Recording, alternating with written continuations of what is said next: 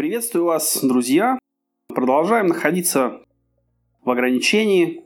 Кто-то, возможно, этого и не замечает, так как и ранее был не сильно социален. Для других же находиться долгое время без возможности делать то, что хочется и когда хочется, очень сложно.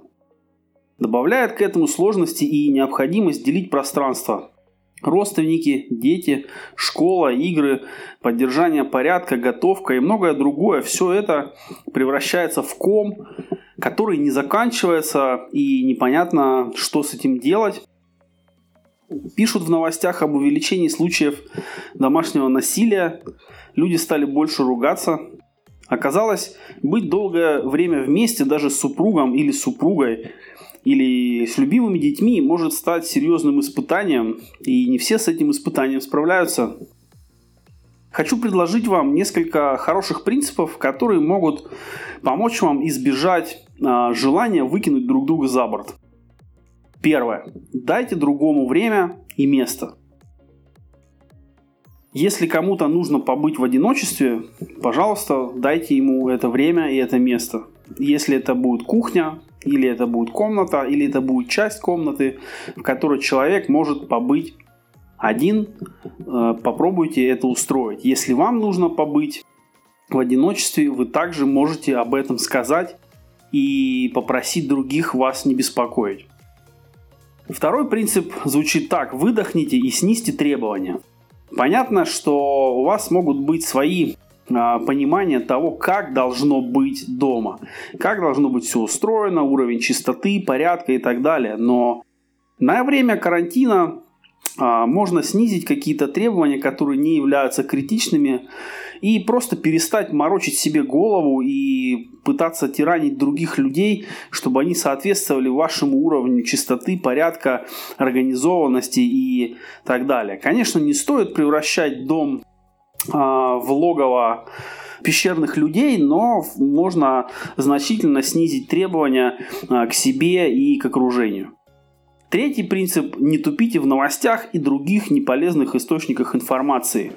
Поймите, что от того, сколько вы поглощаете а, информации, вряд ли зависит ваша способность что-то реально сделать. Поэтому просто не стоит загружать свою голову тем, что вам не полезно, потому что если вы пускаете внутрь себя неполезное, то и выходить из вас в виде слов, э, мыслей, разговоров тоже будет не то, что полезное или хорошее для других.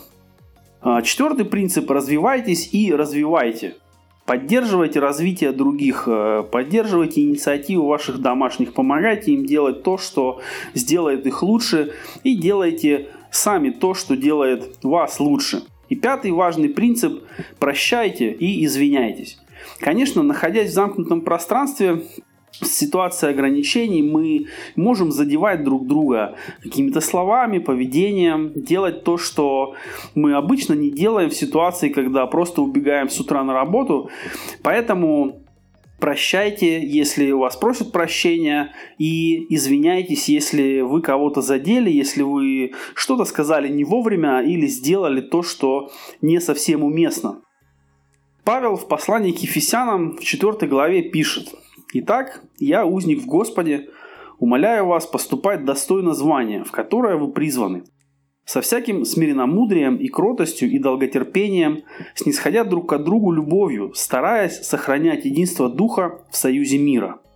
Он пишет эти слова, находясь в тюрьме. Павел знал, что такое изоляция и ограничения, так что мы можем принять его слова к исполнению. Нужно стараться сохранить единство Духа в союзе мира. И если это не получается – не нужно бросать, не нужно срываться, не нужно обижаться, не нужно э, ни в коем случае ругаться, нужно продолжать стараться. Можно заключить временное перемирие на все нерешенные конфликты, просто отложить их до лучших времен. А там, глядишь, может быть и вообще не придется их доставать. Соблюдайте распорядок дня, делайте гимнастику, читайте полезное, пишите дневник, выращивайте цветы, рисуйте картины, пишите стихи или музыку, берите максимум полезного и приносите максимум пользы. От этого будет лучше и вам, и тем, кто рядом с вами. Хорошего вам дня!